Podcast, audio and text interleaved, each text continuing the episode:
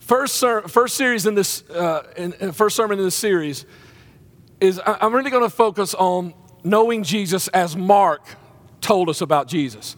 Now, if you don't know, and, and sometimes we forget this, that people don't know, there are four gospels in the Bible Matthew, Mark, Luke, John. I'm starting with Mark today. Matthew, Mark, Luke, John. These are four men that hung out with Jesus. Some of them were his disciples. They were with him uh, through his life, and, and, and they saw, especially those last three years of ministry, they saw these things happen. And so each one of them is writing the story of Jesus. And they each write it a little differently because, you know, it'd be like gathering four people here, you know, and us going off and doing something all afternoon and having all four of them write down what happened, there would be some things that this one would remember and say, I got to tell you this. And somebody said, No, this is the most important thing that happened. That's, that's kind of what was happening. So it's really good that we've got all four of these. And, and, I, and I take time to explain that because, you know, if you've been in church all your life, you understood that, right? When I was a youth pastor in the first church I ever served in, there was a young man that, that, that got saved, and man, just immediately felt called into ministry he started digging through the Word of God. And he called me one night and he said, Hey, Rick, I got a question for you. He said, How many times did Jesus live on the earth? And I said, Just one. Why? He said, Well, man, I've been reading. He said, I read Matthew. You know, he, he was born, he lived, he died, he rose again. And then I started reading Mark. You know, and he lived and he died and he rose again. Then I, I, I, I, said, wait, wait a minute. I flipped over to Luke real quick and said, he lived and he died. How many times did he live here? And you say he just lived once. So I had to explain to him that, yeah, that, that's four guys telling the same story. And some of them relate, relate different instances, but most of them relate most of the same things. And so he got it. And you know, it, remind, it reminded me a couple things here. It reminded me that everybody doesn't know everything, maybe, that sometimes we take for granted that everybody ought to know. But also reminded me something that, that, that the more I get into who he is, sometimes I can get lost in things and forget some. So when I had to explain it to him, it reminded me. It reminded me, wait, it reminded me of some things because when I had to, when I had to get back to his level and start, it's, it's good sometimes to kind of just throw everything you know away for just a few moments and start all over. And when he asked that question, it's like I had to start all over. I, I, I, had to, I had to forget everything I knew and I had to say, okay, now where is my buddy here? And try to figure out, you know, to explain to him and, and to get back. To, and that's what I want you to do this morning in this sermon series for the next four weeks. I, I don't want you to forget everything you know, obviously, but I, I want you to back up and, and say, God, teach me again who Jesus was.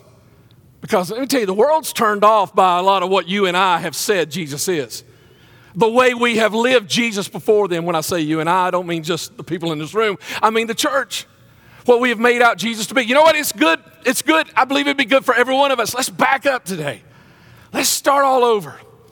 And let's let God show us who He is and let us know Jesus as He intended we would know Jesus. Okay? So let me tell you about Mark. Now, Mark, he was one of the disciples of Jesus, and, and, and he wrote, and, and he's the shorter of the four gospels, okay?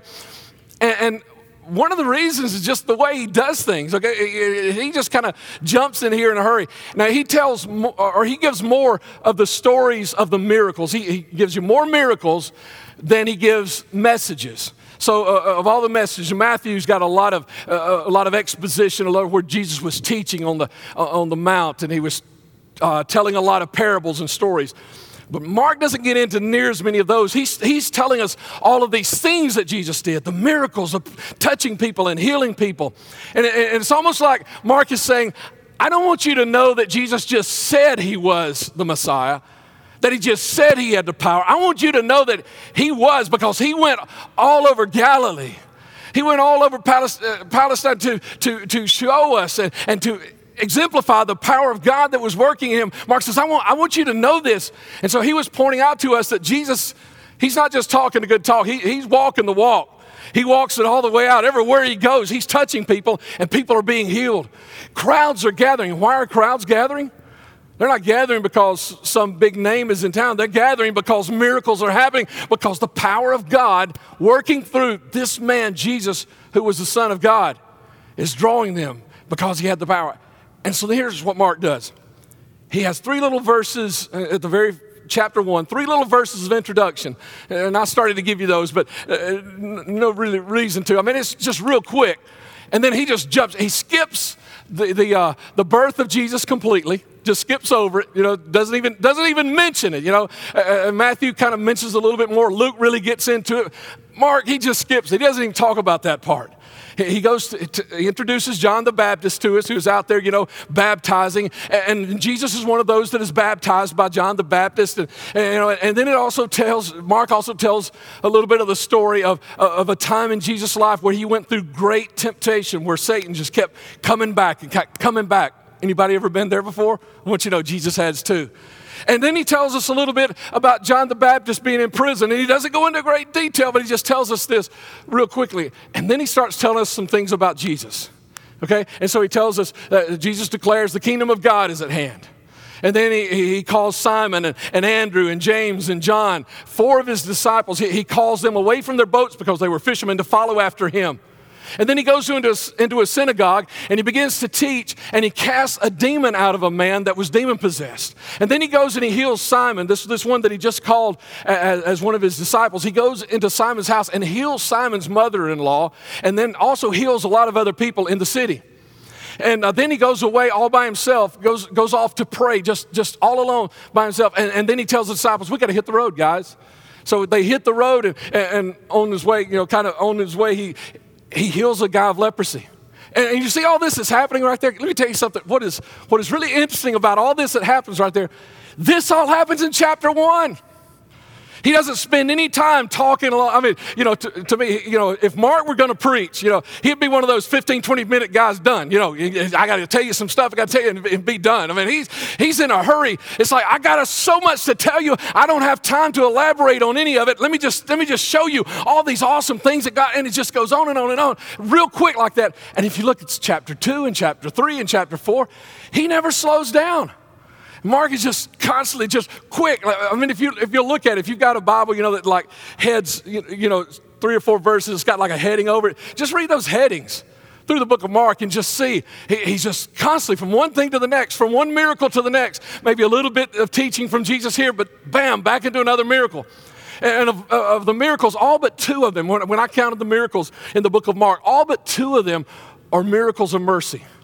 So, the, all the miracles that Mark wants to tell us about, he wants to tell us about the miracles of mercy. And this is what Jesus has done. He, he was here, for, you know, for 32 years or so, and, and those last two to three years, he was, he was actually ministering. And in that time, he was, he was performing these miracles, reaching out in mercy to people. And that's what he's doing for us today. He's here today because some of you are hurting, right? Come on. You can nod your head. You don't have to say it out loud if you, but you're hurting. You're struggling. Financially, you're struggling. Some of you are sick. Some of you have, have needs that the doctor doesn't know how to help you with. But you're struggling, and Jesus is here. He's here to meet those needs. He's here to encourage you. He's here to lift you up. He's here to give a miracle. I got a phone call yesterday of a miracle that had happened as a result of, of prayer. They still happen today. He wants to give somebody, that's why he's here. He did it then, he's still here, he's doing it today. He wants to do all of those things, he was doing them then, and he's doing them today. But he's not just here to do these things, he's also doing these things because Jesus, in the middle of doing this, he is also being our great example. Okay? He doesn't just want to touch us and bless us and say, okay, now everybody go on your way. No, he, he is our example. Let me give you proof. Here's what I believe right here. Here's the proof. Mark chapter 10, verse 44 and 45, Jesus says, For even the Son of Man did not come to be served, but to serve and to give his life as a ransom for many. Jesus himself, he didn't come for us to serve him, he came to serve us. And see, that's, that's, that's totally opposite of the way the world is, right? Because, I mean, when people get lifted up and exalted into, into position, what, what, do they, what do they expect? I mean, they expect, you know, somebody's going to come bless me or whatever. Think about how upside down this is you know, we just had primaries here, you know, right? We had primaries this week. You went and, you went and voted for people, right? Who did you vote for? Did you vote for the people you really like because you want them to be able to go into office so that they can get lots of money and they can get lots of stuff and, you know, and they can just be, you know, really they can just be uh, blessed abundantly? Is that, that really who you voted for? Why? No, you voted for people that were going to do the best thing for us, right? I mean, that's what we do is when we choose leaders But it gets backwards, doesn't it? We're choosing leaders to do the best for us, and it seems like they get in office and man, they're doing stuff all for themselves. Everything's about them. And that's why Jesus was talking about in the same thing here. He was telling them this because maybe they didn't get it because that's the way leaders always kind of have been. It's so easy to forget the ones you're leading and say, wait a minute, I'm the leader. You guys ought to appreciate me. And Jesus said, that's not why I've come. Every other leader you know may have had that attitude, but Jesus said, that's not me. I didn't come here to be served. I came to serve. And, and, and he says there, he says, he begins that with the word for. You know why he begins that with that? He's because he says, I want you to know this. Because what, what, what you've always seen in the past has been this, but I want you to see this. I want you to understand. And I'm your example. In the, the previous chapter, verse 35, he's sitting down. Jesus called the 12 and said, Anyone who wants to be first must be the very last and the servant of all. If you want to be the best, if you want to be the leader, if you want to be number one, then you got to become the least. See, that's totally upside down, but, that's, that's where it becomes, but that's where it really comes to is because the Son of God, who is greater than all, greater than every man who's ever lived because he was the God come in the flesh, he became servant of all, showing to us. And sometimes it's hard for us to get this. There is no greater joy in life than serving somebody else. I don't, I don't mean necessarily being a slave to somebody else. That's not what I'm talking about, but serving somebody else. I mean, I've said many times, you know, one of the greatest joys in life is buying a kid an ice cream cone. You ever bought a kid an ice cream cone? Try it sometime. You know, it might lighten you up. You might put a smile on your face or something, you know?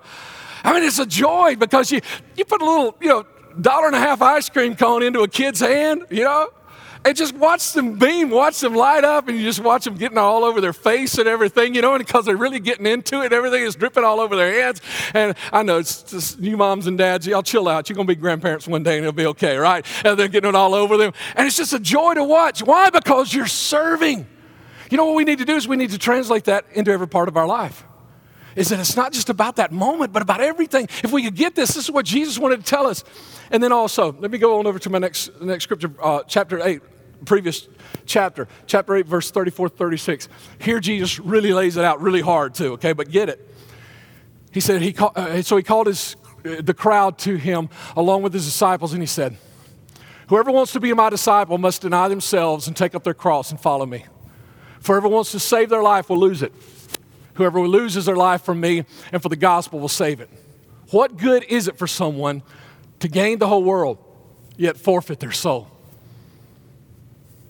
Losing your life. Now, a lot of people have problems with that because they say, well, Jesus is telling me to give up my life. I can't, I can't have this, this, that. That's not what he's saying. There are Christians with lots of money. Maybe you don't know any of them, but there are some Christians with lots of money. There are, there are Christians with a lot of intelligence. And they didn't, you know, I, I, heard a sermon one time, you know, when you become a Christian, you don't have to check your brains at the door. You know, you, he wants you to still hang on to your brains. There are Christians with lots of intelligence. There are Christians very talented.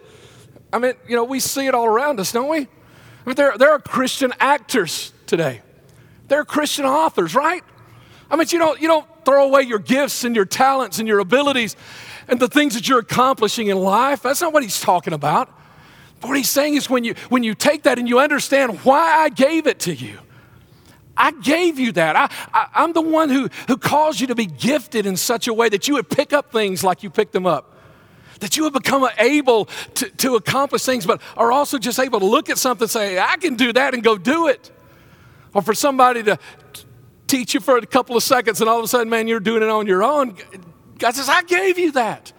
I'm not saying throw that away, but I'm saying give your life to me and let me make it everything it needs to be.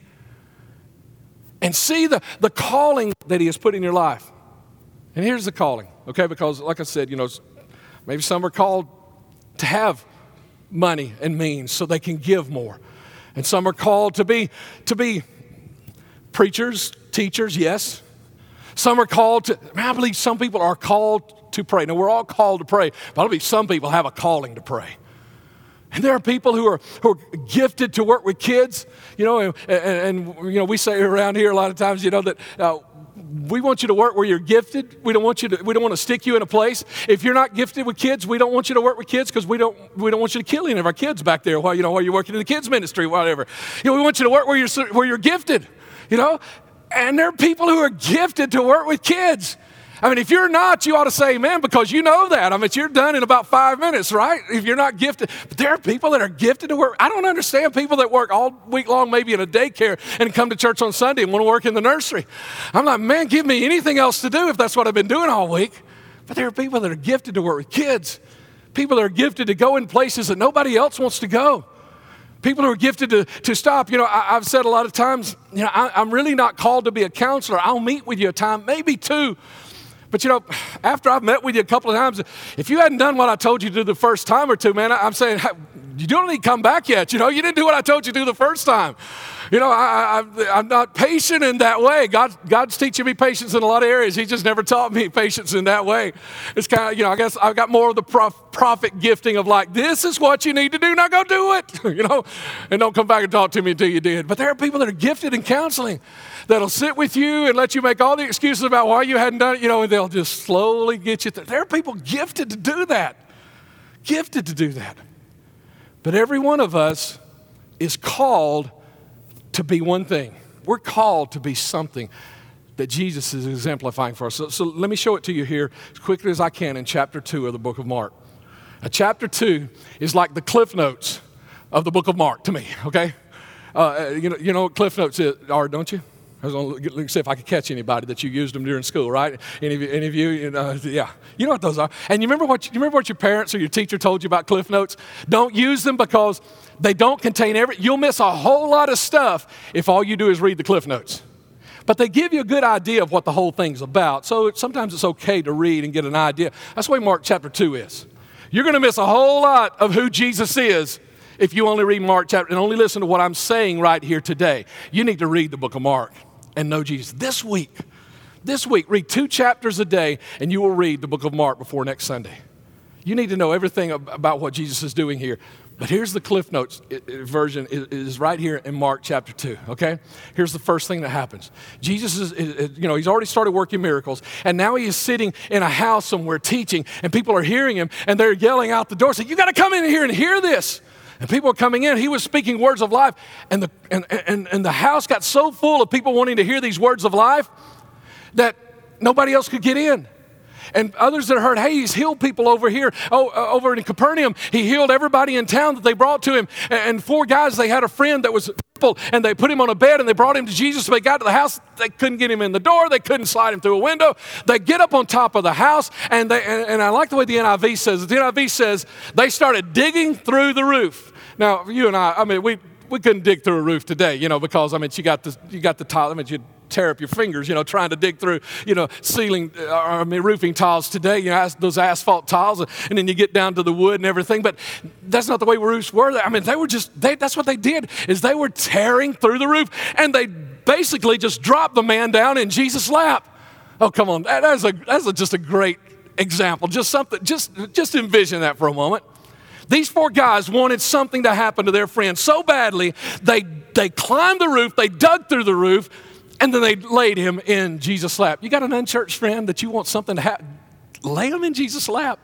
Do everything you can to get them here, these next three sermons of this series, and just lay them in Jesus' lap. Because when they did, they brought him there for a healing. But you know what Jesus did? It said when Jesus saw his faith, you know, now they had a lot of faith. But you remember, he was the one laying on the bed that was crippled, that was having to hang on while they were taking him up. Come on, think about it.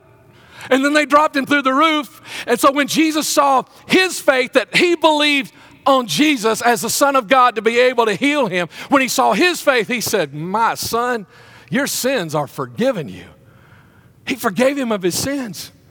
Do everything you can to get him in Jesus' lap. Now, there were some religious folks sitting around. They were listening to Jesus saying, Hmm, I don't know about that. Hmm, I don't know about that. Now, all of a sudden, Jesus saying, Son, your sins are forgiven you. Now they're like? Did you hear that?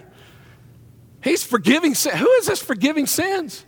Now, Jesus, he, he understands the intents of every man's heart. He understood what they were doing, what they were saying. Maybe he overheard them, but we do know that he knew what they were saying. And so I think Jesus just wanted to tick them off a little bit. You know, that's one area that me and Jesus really, really, really kind of we kind of meet there. I, I kind of like tick off religious folks, you know. I, no, not people who are really seeking God, but those people who think they've all got it figured out and nobody else can figure out how to get to God unless they talk to them. I love ticking those people off. You know, I, I, don't, I don't think that's a bad thing because I think Jesus had that as well. Because he, he, he turned to him and he said, Now listen, I know what's going through some of your mind, but, you know, because you think I'm forgiving sin, but just so you know that the Son of Man, talking about himself instead of saying Jesus, he said, Just so you know that I have this power, he turned back to the man and he said, Get up and take your bed out and go home. Just so he would, to prove his power, his ability, and his heart or his passion for everything that he was doing. You see, the action proves the passion that is behind it. And so you can, you can say all day long, I want to forgive everybody around me, but if the action isn't there to prove it, you can say all day long, I want to do good to my neighbors, but if you're constantly running by them in the middle of their need and not stopping and slowing down for a moment, we just, we just preached two weeks on, on being a neighbor and how God has called us to be neighbors. How, how it's the, the number two commandment, Jesus said. Love your neighbor as yourself. And you can say it all day long, but unless you're stopping long enough to do something about it. And Jesus said, Hey, I've forgiven his sin, but I just want you to know what my real heart and passion is. I'm going to take care of his need as well. And so he healed him right there, and the man got up and he walked out the door. Now, Jesus went down by the lakeside, and we went down there, he started healing people as well. And he passed a, a, a customs table, tax collector's table. And sitting there was a man named Matthew. Now, Mark uses the name Levi because that, that was the Hebrew name, but, but he also went by Matthew. That was the Greek name that he was called. It was Matthew, the guy that wrote the first of the Gospels. And Jesus passing by and saw him there, he said, Follow me. And, and okay, here again, we're in the middle of Mark, right? And so Mark's not giving us a whole lot of details. You know, we, we, don't know if Matthew has seen Jesus do a whole lot of miracles. We don't know what Jesus, he says, Follow me. You know what? Matthew gets up and follows him and just starts following Jesus. Now, what does follow mean? What does follow mean? You know, uh, you ever played the game Follow the Leader? You know, or you know what the, what the game follow the leader means? It doesn't mean just walk in my steps, but it also means do what I do, you know? If I flap my arms, you know, flap your arms, you know? If I hop, I hop. You know, whatever I do, you know, that's follow the leader. That's what Jesus was saying to him. He wasn't saying just go around with me everywhere I go. Understand this when Jesus calls us, he calls us with purpose. It is not just to go in the places that he goes, but it is to do the things that he would do if he were there. He calls us to follow him. You know, several years ago, young people were all wearing those bracelets, WWJD. What would Jesus do? That's what he's calling us when he said, when he said, Matthew, get up and follow me. He's saying, I want you to go see what I would do so you'll be able to do it also. Very next thing Mark tells us, I don't know how Jesus ended up at his house. You know, uh, uh, if you just read the book of Mark, what it looks like, it looks like Jesus said, Come on, Matthew, follow me. And he takes off and he walks straight to Matthew's house, like, Okay, let's have dinner. You know, that's the way Mark kind of looks because Mark doesn't fill in a lot of the blanks of things. Probably a whole lot of stuff happened between there. I, I don't know. But I can imagine, you know, with all these things going on all around him, you know, Matthew's picking up and seeing all these things. But the very first lesson we really see Matthew learning is in Matthew's own house. And Jesus is sitting there and eating, and his disciples are there, the ones that he has called up to this point. Probably doesn't have all 12 there yet. He's calling them. Matthew's the, uh, the next one. So there's disciples that are following him. There's also some sinners. Now, when, when the Bible says sinners, it means people that don't know God, don't live for God, don't even care to do what is right. Just sinners. People that were friends of Matthew's, people that were friends of the tax collector. And he had to be friends with the sinners because most everybody else didn't like him because he was a tax collector. And so there were a lot of those people in his house. And so the religious, again, the ones Jesus loved to tick off, you know, they were, they were saying, he's eating with sinners. This man who calls himself holy is eating with sinners. And here's the first lesson that we see Matthew learning. Is Jesus understanding or overhearing what they're saying? He said, It's not the healthy that need a doctor, but the sick. I have not come to call the righteous to repentance, but the sinner. God didn't send us to call, you know, and, and uh, uh you know, and I, I, I, want to, I want to throw the word self in there right before righteous, Because again, you know, here he's talking to self righteous guys, religious. I want to throw that in, but Jesus didn't, so I can't say that's what he meant. I really want to say that's what he was saying is that I have not come to call you self righteous guys to repentance. I've come to call, call those who really want to repent, or those who really have. But I think that's the heart of what he's saying. I've not called those who've already got it figured out. I've not come, you know, and in churches all across the world today, we have people that come and they say, you know, I've already got it figured out. I'm just here to help. You know, here to kind you know, if somebody else needs something, I've already got it figured out. And it's almost like we, we don't need anything. And so we sit here, eh, we sit here in our chairs with all of our problems and, and, and we never step forward and say, Jesus, I need you too. I need you in this area of my life. Jesus said, you know, I, I'm not here for those who don't need me. I'm here for the ones that need me. That's what he was saying. I'm here. And that was the first lesson. So, so Jesus is like, is like calling Matthew, and, and in the first lesson he learns is Matthew, follow me. And here's the thing is, Matthew, we're not called to those who don't need us. We're called to those who need us. And then, then there's this, this last part of chapter two and you know, when I was studying this and I was feeling, you know, I was kind of following God in this, and I thought, man, this is good. This whole thing is just, it's kind of wrapping up all of Mark. And then all of a sudden, there's these two little things here at the end about fasting and about the Sabbath. And I say, oh, why did, you know, eh, because listen, when, when, when Jesus spoke, he didn't speak in chapters. And when Mark wrote, he didn't write it in chapters. You know, the, the guys who came and, and translated it later, they kind of put the chapters in there so it divided up for us, you know. And so when I see that, I thought, why didn't they make a break here so that it would be perfect because you know those first three things are the things that really mark is all about. So why, why did they add this at the very end about jesus comments on the fasting and stuff why does it have to be in chapter 2 i thought oh wait a minute. I started listening to god a little bit more and he said it fit. This is what it's about. Here it is. Here's the thing.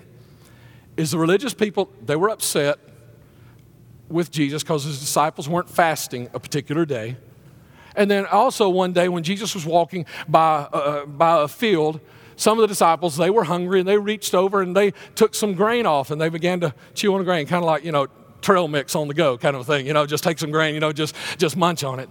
And so they were upset. Some of the religious people were upset because it was Sabbath. Oh, you're not, you know, you're not supposed to do that much work. Uh, well, you know, that, that actually was something that they, they didn't do that much work of just breaking it off and putting it into their mouth. You're, not supposed, you're already supposed to have done that yesterday. But Jesus told him something about the Sabbath that fit both of these. He said, He reminded us that man was not made to fit the Sabbath, but Sabbath was made to fit the man. Sabbath was made to give us. So, so, so, here's the thing. Here, here's, here's the way to get this. Here, here's what I think God is wanting to tell us about this. Is the Pharisees, these, these, these over religious, these, these people that are so caught up, they got so caught up in the stuff Gotta fast this day. Cannot even break off a piece of grain to stick in my mouth, even though I'm dying hungry today. I can't do these that get so caught up into this, into that, that we forget about the people. The Pharisees had gotten so caught up in the stuff they were doing, they forgot the reason that they were doing it to reach the people. That they, they, they, they got the idea that their service to God was about not sinning and making sure nobody else sinned. You know, so wait a minute, stand up right there. I got to tell, I got to tell everybody about your sin. You got to quit that. That's what they thought they're. Eh, you probably know some people like that. Man, I know some people like that. They think that is their calling in life is to tell people, you better quit that. You're going to die and go to hell. For sure, you're going to hell. You need to tell them to read Matthew chapter 23 because Jesus really gets on to those religious types. He said, you just care what it looks like on the outside. And on the inside, your cup's still dirty. You whitewash it on the outside, but inside, you're just dead man's bones. There's death in you. There's no life in you. There's no ministry in you. So, this is what he's telling all of us right here at the end of this chapter. And this is what Mark is telling us is it's not about how it looks on a Sunday morning. It's not about how we dress it up. It's about what we really do with it when we get out there and we see the hurting people that need us. It's not about refraining from sin, it's about doing what He called us to do. It's not about, uh, it's not about making sure that nobody slips up and pointing them out if they do. It's about looking to see if anyone is slipping in themselves and running and helping make sure they don't fall completely away. So, so, so here's the call that God has given to us. And, and, and every one of us are, are, are gifted and talented in different ways. But we are called to serve. That's what Jesus did. That's what Mark's, that's, that's, that's who Mark's Savior is, is a servant. That's who Mark's, you know, when Mark talks about Jesus, that's who Jesus is. He's the one that came to serve, not be served.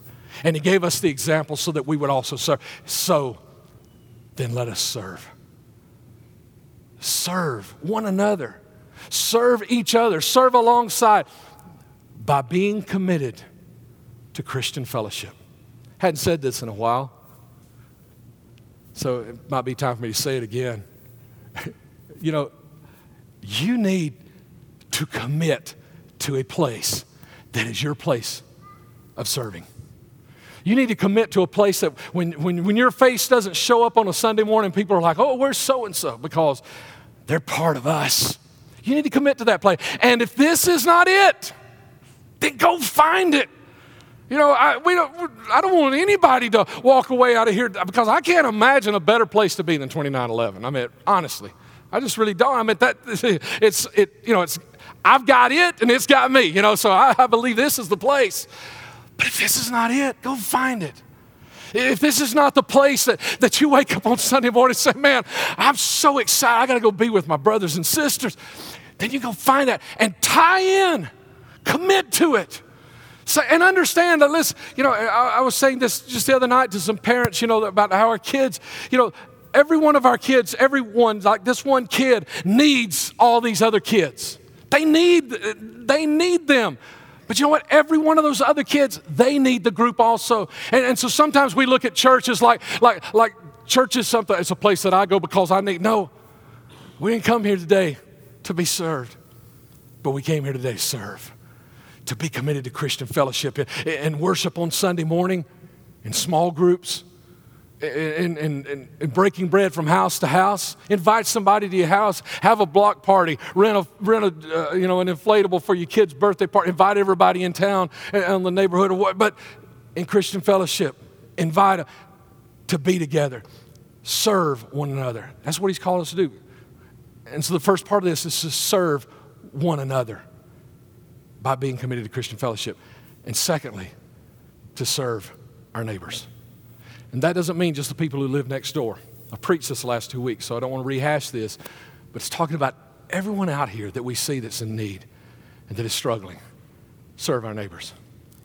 In our communities, and we all have several communities the community we live in the community we either work or go to school in the community you know where we, we, we shop or we, we, we do our hobbies those things we all have several communities serve our neighbors and, and not just those right around us not just our, our, our communities, but also as, as Jesus told us to be witnesses to him in Judea and Samaria and the uttermost part of the earth.